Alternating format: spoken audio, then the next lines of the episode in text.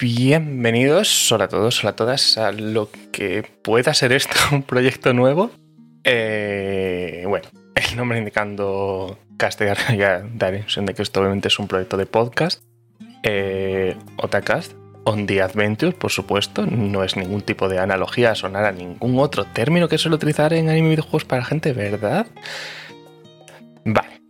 Eh, ¿Qué narices es esto? Como bien dice arriba, quien lo esté viendo esto en YouTube. Esto es un podcast sobre videojuegos y sobre anime. Básicamente es la herencia de, Cañón Cosmo, que hacía en su momento, pero quedó abandonado porque la vida se puso en medio demasiadas veces y no es exactamente lo mismo, pero es un poco lo mismo. En este caso, Sensor, sí, que hemos escondido, podéis echar un ojo a los programas antiguos en los que estaba ahí. Y esto viene a ser un poco la misma mierda por mi parte. Eh, de juegos, anime, de manga obviamente, de relacionadas con la industria, sobre todo, sobre todo de videojuegos, porque es donde más fácil es sacar información, aunque bastantes cosas. Esto va a estar publicado idealmente cada semana o dos semanas. La idea es que haya tres programas al mes, es la idea, al menos. No sé cuándo lo podré cumplir porque ya no comprometo nada, pero se intentará. Por otro lado, eh, déjame bajar esto porque creo que vemos que está un poco alta. Vale, esto va a estar en todas las plataformas de podcast. Mm, mm, diría que el, host, principal es uno u otro, pero la verdad que ahora mismo lo desconozco cuál será. Posiblemente tenga EUS, tenga Cast, tengo que acabar de mirarlo, pero si no grabo no empiezo de una vez. Así que esa va a ser un poco la dinámica.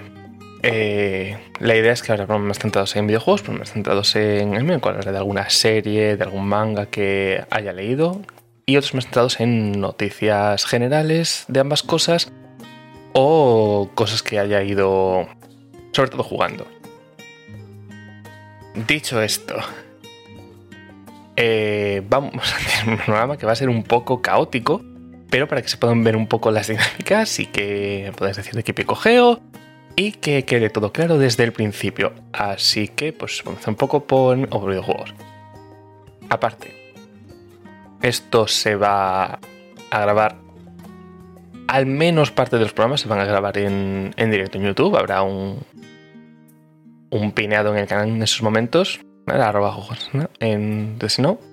Y en el canal está en las plataformas de audio está enlazado. La idea es que salga eso unos días después, de forma que a lo mejor esto se grabe un sábado o un domingo en directo, para después poder eh, hacer, si interesa, un poco de comentarios, un poco de feedback sobre la marcha, no en el programa en sí, sino después en, en las conclusiones, y poder hacer así un poco de interacción más directa. De todos modos, el proceso de grado de las los principales del programa y de cómo funciona la dinámica general, va a ser exactamente la misma que, el tipo audio. Esto sigue siendo el formato principal. La cosa es que el estar a su vez con este youtuber en YouTube me permite utilizar material visual en caso de que quiera añadir información, cosa que con solo audio no se puede. Va a seguir centrado en el audio, pero en el vídeo podrá haber información extra. A su vez, por contraparte, la versión en audio estará editada cuando se resuba. La idea no es dejar en YouTube el directo tal cual, porque tendrá partes al principio y partes al final que sobrarán, sino dejarlo recortado, pero será el vídeo tal cual, sin edición intermedia. Es decir, cuando trague saliva, respire y se oiga que yo en audio considere que es demasiado, en el vídeo se quedará. Así que por un lado hay más información, pero por otro lado puede haber menos calidad por el otro. La idea es que ambas versiones sean disfrutables para quien lo quiera disfrutar en YouTube, lo disfrute en YouTube. Quien lo quiera tener su zona de podcast descargado tranquilamente, lo pueda tener ahí. Esto simplemente es para que me dé más información y tener un poco más de exposición. Bien. Dicho esto, creo que voy a empezar por la parte de, anime y como no tengo los demás preparados, le voy a hacer un repaso de la temporada de otoño que van a salir las series ahora, comentar qué me parece que llama la atención para mayoría de gente o qué es lo más reseñable porque es muy difícil acordarse de que va a salir a estas alturas, porque salen demasiadas series a la temporada. Y obviamente habrá poco que vaya a ver, salvo que vea que surja mucho movimiento con algo y ya me llame la atención. Y hablar un poco de nuestros videojuegos para que me parecen todos unos hijos de puta, en resumen. Pero después ya no pasa nada. Entonces, con eso, esto de la magia es que yo ahora puedo coger Y para el vídeo hacer aquí un clic y que tengáis de fondo lo que es la, la, la live chart de esta temporada y poder comentar un poco. Vale, voy a hacer una lectura de qué cosas salen y si tengo algo que decir, digo, y si no, paso a lo siguiente, que es un poco. Realmente es parecido a la dinámica que hacíamos en Gallo cuando pasábamos por esto. Aunque tengo una idea de nosotros, pues que posiblemente hagamos, al, igual que con estas temporadas, un. Esta temporada, pero de hace a lo mejor 15 años. Y ahora de las es que salieron. Creo que es algo que puede ser divertido. Vale, pues vamos a ver qué sale aquí. Jujutsu que es segunda temporada. Otra temporada. Esta temporada, por algún motivo, hay muchísimas secuelas. Pero muchísimas. Entonces eso está muy bien para la gente que lo sigue y está un poco en la mierda para la gente que no lo tiene en mente. Pero deal with me que hay cosas interesantes. Jujutsu Kaisen, la de Kage no Jitsuryokusha, no sé ahora mismo cuál es, creo que es la de Eminence in the Shadows en inglés, segunda temporada. Spy Family, segunda temporada. Shingeki no Kyojin, temporada final, parte final, parte 2. Lo de, lo de Shingeki a estas alturas ya no tiene ningún tipo de sentido, pero eh, en cuestión de unos días más, un mes, si estoy viendo aquí 34 días, por fin habrá terminado, estará todo adaptado y podremos ver cómo concluye la historia de Eren y compañía. No aguanto porque obviamente nada. Goblin Slayer segunda temporada, la verdad que ha pasado bastante tiempo desde la primera, no me esperaba este retorno, pero eh, bienvenido sea para los que la disfrutaron eh, Nariagari, el héroe del escudo. Yo tengo muchas comunidades en contra de esta serie, sobre todo porque leí parte de la novela y no me gustó nada la dinámica, es parte de mi problema con los isekais.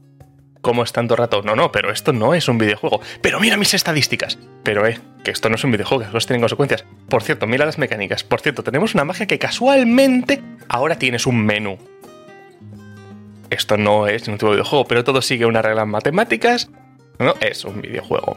Obviamente la gracia es como con todos los isekais, apagar el cerebro, ver el brilli brilli y ser feliz. A mí con la novela me costó mucho y después a mí me lo pillé ya con manía. No me interesa, pero claramente a la gente le gusta, así que a tope con vosotros. Eh, la segunda parte de la última temporada de Doctor Piedras, Doctor. Esta sí que me la voy a ver. No estoy al día, pero quería ponerme al día y estaba esperando que saliese esta segunda parte. Que aquí vamos a hacer otra cosa para un día. Es el tema de los curs. Ahora mismo muchas series, en lugar de tener o un cur de 12 episodios o dos, pero a la vez 24 episodios, ser de 12 o de 24, estamos teniendo el split cur, que se llama, que es, tú tienes una única temporada, por ejemplo, Doctor Stone New World es una temporada, que se emite en dos partes, que están separadas por muchos meses. O sea, efectos prácticos son dos temporadas separadas, pero lo hacen más complicado de buscar, más complicado de ver y no sabes dónde vas a tener un cierre. No me gusta nada esa práctica, pero claramente es el mundo que vivimos. Yo ya por eso cuando leo Split con noticia, me salto el primer cur y cuando sale el segundo me veo el primero antes. Es mi forma de lidiar con ello, ahí ya cada uno. Soso no Frieren es una que me interesa mucho pero que no voy a ver. Van a ser 24 episodios y para que no conozca, Soso no Frieren es una historia muy interesante. Para empezar, tiene mi representación favorita de los elfos, las razas super longevas, porque la idea es que la protagonista es la elfa del grupo de héroes que derrotó al rey demonio, bla bla bla, ya no sabemos esa historia. Pero la historia empieza al final del viaje. Quedan tiempo después y claro, el héroe humano ha envejecido, ha pasado mucho tiempo en lo que para ella haya sido nada. Y es cuando tiene después ese viaje de, hostia, que el tiempo ha pasado y yo de estos no sé nada, porque para ella décadas no es nada, porque es una elfa, vive muchísimo tiempo. Y da un poco lugar a esta idea de que los elfos, típicamente los elfos porque Tolkien, y estas razas super longevas, no deberían percibir el tiempo o reaccionar a él de la forma en la que lo hacemos nosotros, las personas que apenas vivimos unas pocas décadas, vivimos menos de un siglo, y, un elfo con un siglo es prácticamente un bebé. Entonces, claro, eso debería hacer que funcionásemos de forma diferente, pero no se suele hacer bien. Y eso Son es un poco eso. Empieza precisamente al final del viaje con esa exploración. Y es muy interesante. ¿Por qué no lo voy a ver? Porque el primer capítulo dura dos puñeteras horas y es un poco demasiado. A mí déjame mis capítulos de media hora, por favor. Gracias. Seiken Gakuin no Mankets. No tengo ni idea de qué es esto. Pero así de primeras no me atrae. Estoy en esta temporada, solo mencionaré lo que, de lo que sepa. Saihate no Paradigm Me suena haber escuchado que era interesante. Ahí está, The Faraway Paradise, es el título en inglés. Es la segunda temporada, otra más. Death Mount Death Play Second Cure, segunda parte otra vez, nada. Pues uno Berserk, eso, una vez más. Cada uno va a salir de forma desbandada, así que a saber. Eh, la de Kimi no Kotoga Dai Dai Dai Daisuki Kanoyo, la de eh, las chicas que te, que te quieren mucho, mucho, mucho, mucho, mucho. Creo que como una comedia romántica es muy divertida, al menos por lo que tengo entendido, de gente leyéndola y algún fragmento que he visto, así que posiblemente sea interesante de ver. Obviamente sin muchas pretensiones, pero ahí está. Una nueva temporada de Tokyo Revengers, que me gustó mucho. El Runic en emisión. Dark Gathering tiene una estética interesante, pero ni idea de qué es. Dejé algo soy el otro día y ya se me ha olvidado. Bueno, más Girlfriend Girlfriend, una nueva temporada. Pero si la primera no fue una mierda que no, que no gustó a nadie y que se supone que era un desastre, ya. Pues resulta que sí gustó, como para tener una segunda temporada. Igual no era tan mierda, sino que no te gustaba a ti, persona que estaba teniendo ese comentario. La el poder de la santa. Este, de hecho, hicimos un. Está muy entretenida. Esta es la segunda temporada de Seiyo no Mario Kuwaban no Des. No recuerdo, El poder de la santa es ilimitado o algo así se llamaba traducido. No recuerdo el título traducido en inglés ni cuál le pusimos. Hicimos un programa de Gallion Cosmo en su momento con la primera temporada y al menos la primera es muy, muy, muy divertida. Recomendado. No tengo ni idea de qué es esto. Boken Saninarita, quiero ser un mago con ese rank. Déjame, por favor, stop de Isekai. Nada contra los Isekais no me gusta, pero porque normalmente tienen bastantes problemas de los cuales hablaremos seguramente la semana que viene, porque quiero hablar de Sangre y la Frontier. Hametsu no Okuku, más brujas con poder. Ok, puede ser interesante, pero no llamamos atención de primeras. Nos conozco Kusuriya no Hitori Goto, creo que está bastante guay. Además, es un. Está separado eh, por curso y van a emitir los primeros tres episodios de golpe al principio, lo cual me da bastante por saco porque hace más difícil perder el hilo. Y quien diga que no es un problema lo de emitir los episodios de golpe, que se acuerde de lo que pasó con Stone Ocean, gracias. Mahotsukai no Yome, si me está bien, es el segundo curso de la segunda temporada, así que ya estará la segunda temporada completa por fin. Y podrá verse. Undead Unluck es un manga de la Shonen Jam, cosa que siempre nos funciona como aval al final. Y es interesante, está gracioso, sobre todo es más cómico que acción en este caso, aunque tiene sus momentos, en el cual tenemos a los protagonistas que son un zombie inmortal, que le gustaría bastante eso de morirse, y una humana que atrae las desgracias a todos los que están cerca, que precisamente empieza el primer episodio intentando matarse para no traerle más desgracia y sufrimiento al resto de gente. Entonces fue una pareja bastante interesante que se contrarrestan un poco sus poderes, lo que sea, sus poderes anti lo que sea que tienen. ¿no? Un anti-suerte y uno anti-muerte. Por eso, Undead y Unluck. Y después bueno, habrá más gente con ciertos poderes también consistentes en negar algo. Sí, algo más aquí interesante. Sangría Frontier, que es un. Es el VRMMO de la temporada, básicamente. Eh, la cosa es que a veces que ahora esto un programa largo, dedicado, y traerme mis capturas del manga y mis cosas, porque a mí me tiene al borde entre y se cae shit, vete a tomar por culo, y estoy a topísimo en la fantasía que me estás intentando transmitir.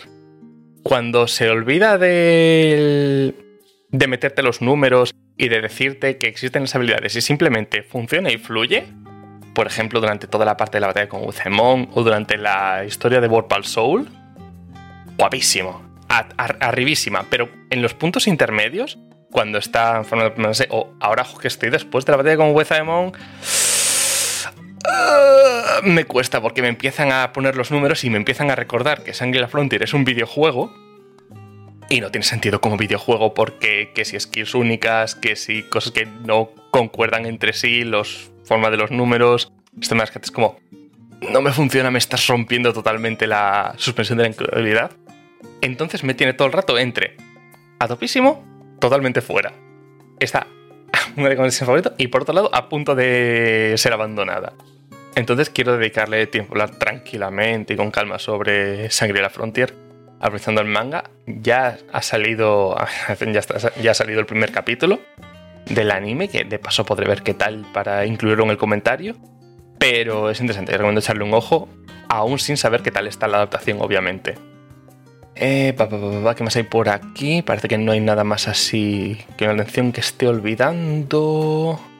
Ah, correcto, una de las cosas que de hecho sí voy a ver, que es la de 16-Bit Sensation, en la cual, mira, aquí, en inglés se llama 16-Bit Sensation Another Liar, no, los japoneses eh, también un poco a, en el manga original al menos, a Steam Sensation, el, el juego de el juego Bisoyo que hicimos tú y yo, que está llevado por el está ilustrado y hecho lo que es real, más allá fuera del original concept, por el autor de eh, Kami no Mitoshiru Sekai o The World God Only Knows, que sé que, aparte de destilar un amor hacia el hacia la visión de simulador de citas enorme, me gusta bastante a mí. Entonces, quiero ver esta, que se ve interesante, tiene también su rayito de videojuego y su rayito tal, que al menos cosas que he visto del manga, pinta bastante interesante. Y si no la, lo he leído ya es porque ya estaba anunciado el anime y por ver qué tal en él.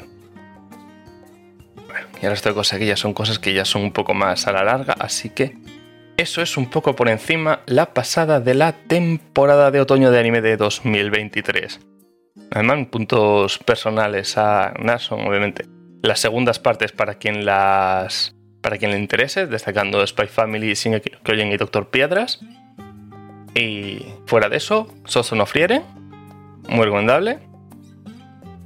El de la Santa, el Seijo no con que es la segunda temporada, desde la primera, que no se la vio nadie. Eh, el regreso de Tokyo Rangers para quien no esté al día. Y eh, 16-Bit Sensation, sobre todo. Aunque obviamente siempre está bien que es un ojo ver qué es lo que llama la atención de cada uno o una. Bien. Dicho esto, y acabando lo que es con este segmento de anime de este episodio 0 barra definitorio, y veis que me poco una mierda que es popular y que no. Voy a quitar en YouTube de fondo la ventana y quiero intentar decir un poco de la industria de los videojuegos, cosas que se irán viendo conforme vayan saliendo noticias. La industria de los videojuegos está llena de hijos de puta.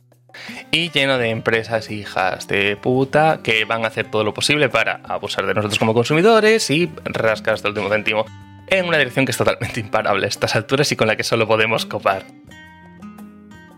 Sí. ¿Por qué digo esto? Obviamente cualquiera que mire noticias de videojuegos está hablando de las prácticas abusivas contra los desarrolladores. Eh, todos los, son los temas del crunch, las faltas de libertad creativa. Y por otro lado, una cosa que es que las empresas intentan quitarnos a nosotros toda la posibilidad posible.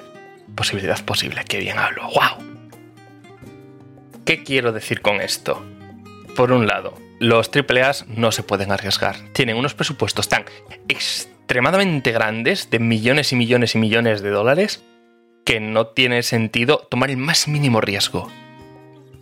Es que en lugar de poder decir un juego que tenga presupuesto y que por tanto no esté limitado, los AAA ahora son todo lo contrario. Son juegos que están limitadísimos porque tienen tantísimo presupuesto que no pueden arriesgarse a nada y tienen una checklist gigantesca hecha por productores que no tienen ni idea de videojuegos de qué cosas tienen que tener. Porque como este juego vendió bien e hizo mucho dinero y tiene esto, pues tendrá que tenerlo también. No, no funciona así, la industria no funciona así, el medio no funciona así. Pero esto es en lo que estamos y por eso salen juegos muy genéricos en los AAA. Unos gráficos de la hostia, pero unos temas narrativos y sobre todo de implementación del gameplay bastante sosos. O sea, cuando una de las grandes quejas del último God of War fue es que te resuelven el puzzle todo el rato y eso claramente viene de que se han pasado de playtesting, de que tienen miedo de que te atasques durante 0,5 segundos y por eso te dicen la solución a un puzzle antes de que veas que el puzzle está ahí. Es bastante frustrante. Y ya no con ese, sino que pasa con muchas cosas muchos títulos. El ir full Assassin's Creed con los coleccionables no es es porque Assassin's Creed funciona muy bien, así de simple. Y como con eso, con todo. Eh, hay muchas decisiones que claramente no, no, las toma gente que está haciendo los videojuegos. Por ejemplo, el, se me da el ejemplo, bueno, da igual. Pasa también que, como tienen tanto, y spoiler, el objetivo no es hacer videojuegos y ser sostenible a nivel económico para poder hacer más videojuegos y mejores videojuegos. El objetivo es hacer dinero a través de hacer videojuegos. ¿Por qué el mercado móvil está roto? Porque el mercado móvil hace muchísimo dinero, sobre todo en el mercado asiático, sobre todo en el mercado chino, donde ya está más que implantado la aleatoriedad, el gacha, etcétera, etcétera, etcétera. El gacha es la cosa más rentable de la industria y la cosa más y una de las cosas más horribles que hemos aceptado, porque ya no nos parece tan mal, simplemente ah, es un juego de esos y ya está. Y todo es gracioso hasta que lo tenemos en el mercado AAA también. Y tienes un juego que tiene 80 euros de precio, tiene microtransacciones normales, tiene pase de batalla, tiene pase de temporada con varios DLCs y tiene aparte el gacha. Y dices, ¿por qué? ¿Por qué tenemos todo esto? Porque se han gastado mucho dinero y tienen que asegurarse por todos los medios de recuperarlo. Y son formas baratas de hacerlo. Y una vez más, la gente que se dedica a desarrollar videojuegos y ser creativa y tener ideas, sabe de sobra que eso está empañando la experiencia de juego y haciendo que como jugador tengas una peor experiencia que si simplemente eliminas eso. Incluso cuando es contenido adicional, lo saben de sobra. Pero no mandan ellos. Y ahora mismo, que manden la industria un jugador está muy complicado. Porque hacen menos dinero que si manda lo que llamamos ¿no? señores con traje. Una vez más, tenemos cosas, como todo lo que ha pasado desde que ha estado Jim Ryan en PlayStation, el cual por fin se va bien. Eh, más que vale, espera que a ver qué nos viene por el otro lado. Pero muchas de estas decisiones han ido a hacer dinero. Y Jim Ryan tenía una actitud de que, se puede defender que lleva 30 años en PlayStation, pero también de que ese legado a él le importa una mierda y por qué querrías.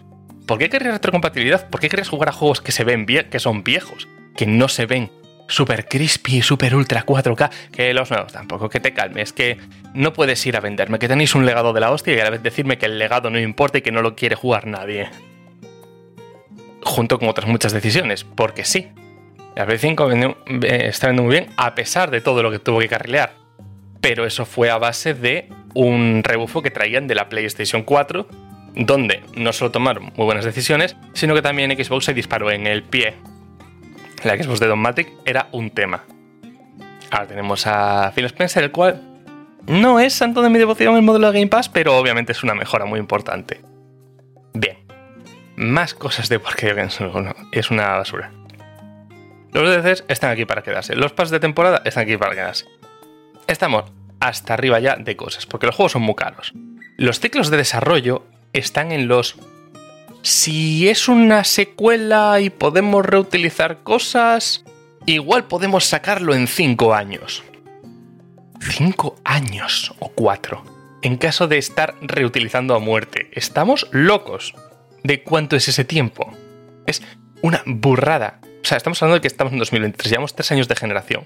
Si ahora te pones a hacer un juego, una secuela, ya no... O sea, una secuela de un juego que haya salido en 2023, y te puedes hacer la segunda parte, con suerte la sacas intergeneracional entre Play 5 y Play 6.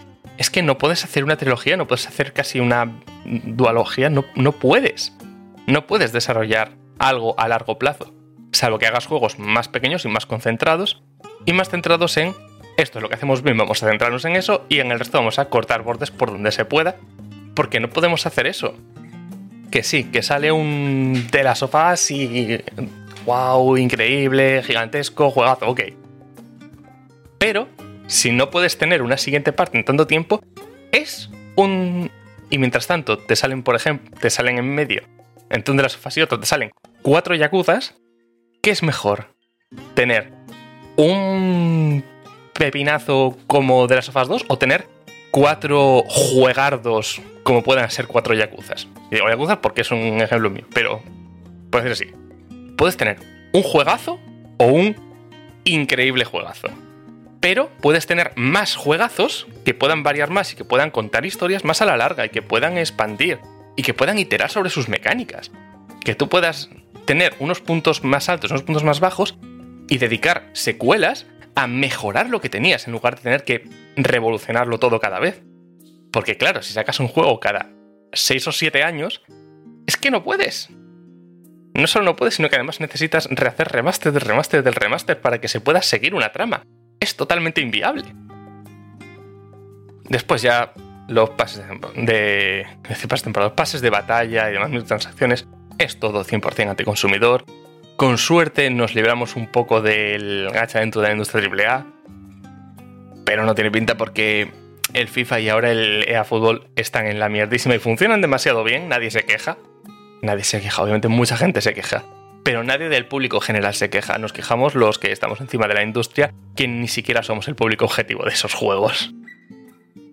Y claro, si un juego cuesta muchos millones y años desarrollar, no puede salir mal. Necesitamos juegos más pequeños. Que además, pues ya funciona mejor, porque dejan de ser para todo, pueden no ser para todo el mundo. Porque en lugar de vender 10 millones de copias, necesitas vender 5 o 2 millones de copias. Oye, si puedes vender 2 millones de copias, igual puedes ir a un público más pequeño, más focalizado y cosas así. Yo que sé, idea loca, no es como si estuviera demostrado. Pero esto en algún momento va a petar. No podemos seguir upgradeando los gráficos tan fuerte porque la tecnología tiene sus límites y los juegos se ven mejor que la vida misma. Y aunque lo intentes, no puedes implementar mecánicas nuevas porque es un triple así que tienes que ir muy medido. Y ¿qué te queda? ¿Qué te queda? Puedes dedicarte a intentar hacer pulido de lo que ya tenías, pues centrarte en la narrativa, pero pero sin entrar en temas interesantes y que dé lugar a pensar y cosas de esas, porque eso no le interesa al público o tienes miedo de la repercusión y no querías bajo ningún concepto que la gente se enfadara contigo, por Dios. No quieres tener una obra que tenga un discurso que dar, porque, porque claro, esto es arte, pero solo es arte cuando no hay discurso. No, si es arte y discurso funciona así, yo ya lo siento. Y con esto me metido mucho con lo que es tal, pero oye, eh, Microsoft está muy pro consumidor últimamente. El acceso barato a los juegos, juega donde quieras. El Game Pass es una medida totalmente anticonsumidor. Por un lado, obviamente, es acceso barato a los juegos, lo cual está bien, porque tú con poco dinero puedes entrar. Ahora bien, paso uno, no, no hay espacio para todos en Game Pass. Literalmente tienen un número de... No queremos que haya más de X juegos. Así que se un poco de, que en su ideal todos los juegos estarían en el servicio.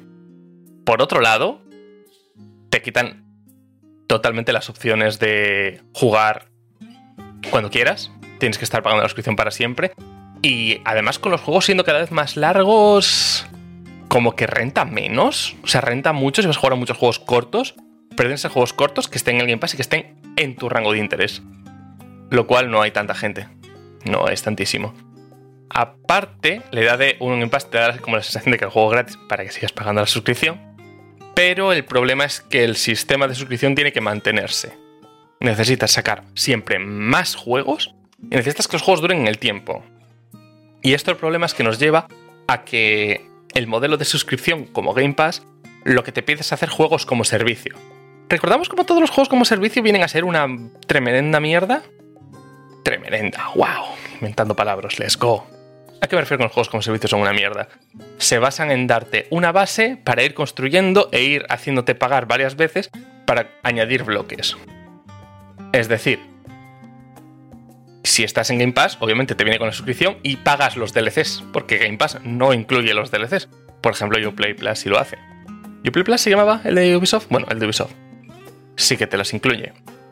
En este caso no, y aparte no te incluye las microtransacciones. Así que tú puedes tener un juego base en la suscripción que pagas la suscripción y aparte las microtransacciones. Y es como haces dinero. Aparte, quieres que te renueven. Para que te renueven tiene que haber gente jugándote en el tiempo. Que no sea en plan, vale, la gente se lo bajó el día de salida y no se jugó nunca más. Así que realmente nos has conseguido un mes de suscripción de gente y ya. Eso... O sea, si te lo... Si te metí tres meses en el servicio y te jugaron dos días y no se lo vuelve a bajar la gente y la gente no vuelve al juego porque es un juego terminado, es una experiencia terminada, cerrada, con todo lo que tenía que contar, perfectamente pulida. Pongamos que se hace un juego perfectamente cerrado, con todo bien bien cerrado, bien atado. No tiene sentido hacer un un DLC para ampliar, que no fuese simplemente hacer por hacer, para hacer relleno, sino dices, ten un juego cerrado, este es el juego, a fecha de lanzamiento, 2023, si pensé que eso es posible, buena esa. Eh, no es rentable para un servicio de suscripción. O sea, te lo ponen y después que se vaya fuera y quien quiera que se lo pague. Porque no atrae gente al servicio, no te o sea, atrae gente al servicio, pero no te mantiene en el servicio. Sin embargo, si con un juego que tenga una, buena base, que sea un buen juego de base, pero que sea muy ampliable y que yo pueda sacarte eh, cada año, cada X meses, una actualización con mierdecillas. Es que ahora esto que tenía historia, esto ahora un nuevo juego plus. Ahora, estas pequeñas actualizaciones, o ser directamente un juego como servicio online con su pase de batalla y con todas sus mierdas, para mantenerte ahí atrapado, bien agarrado dentro del juego y por tanto dentro del servicio, es ideal. Obviamente, no dicen plan, Pass, queremos juegos como servicio. Pero, si pensamos en esto como una mecánica de un videojuego, a nivel de diseño lo que te está pidiendo es haz juegos como servicio. Haz juegos que aguanten en el tiempo. Porque es la forma de que te vuelvan a pagar. Porque te han pagado para meterte en el servicio y ahora lo que te queda va a ser o estar a la venta y ver cuánta gente te lo compra, o que te renueven el servicio. Para que te renueven el servicio, tenéis que sigas atrayendo gente. Así que tienes que ser o un juego muy grande, muy diferencial, que quiera estar en portada de, eh, pero tenemos este juego aquí, y aunque no esté en el tiempo, es como una imagen de marca el hecho de tenerlo dentro del servicio, o si eres un juego normal, pues... Bueno, se siente, se te acabó el spotlight y se te acabó estar en el servicio y ya no te va a pagar más. Eh, el servicio no es lo que pide. Obviamente, obviamente, frente a estar a la tienda te da acceso a gente y eso está guay y tiene muchas ventajas. Pero me da la sensación de que a largo plazo es a lo que pide y es a lo que está orientado son muchos de esos juegos.